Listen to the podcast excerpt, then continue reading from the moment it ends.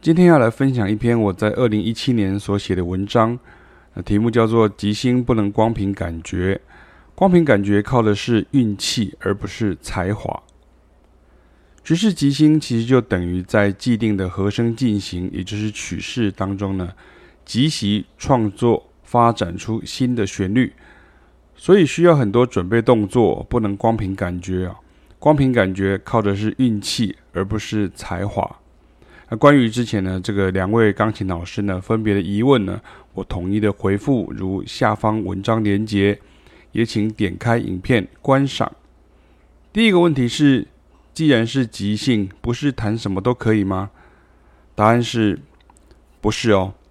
你要符合那个和声架构与时间长度啊，简称曲式。曲式有长有短，有快有慢啊，有简单有复杂。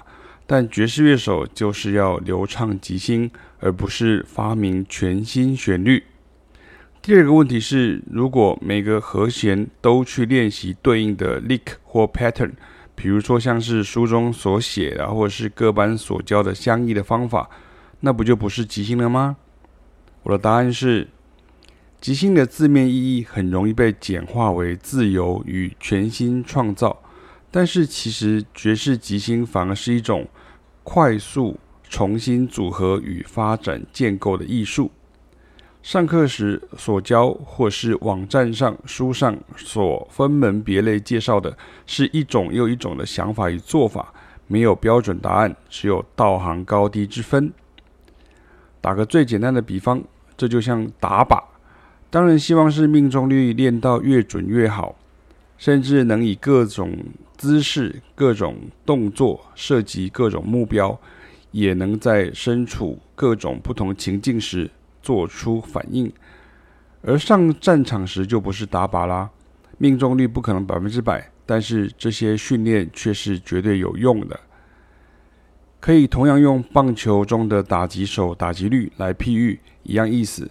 不可能用百分之百的安打率或全打率，但是。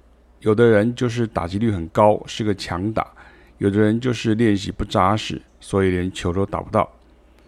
真正在即兴的时候，是主动性的创造音乐与控制乐器与乐思。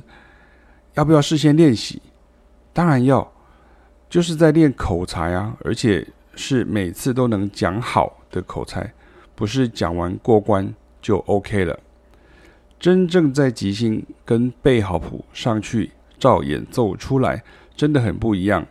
你要诚实，真正在即兴都已经有分好坏高低了，上台都要带小抄或是附送，自然是一种投机取巧的行为，而不是真的在即兴。如果抱着观众反正无法分辨的心态来应付，那还不如不要学即兴。就走原来习惯的路即可。以上，希望有所帮助。这是我对吉星的定义与见解。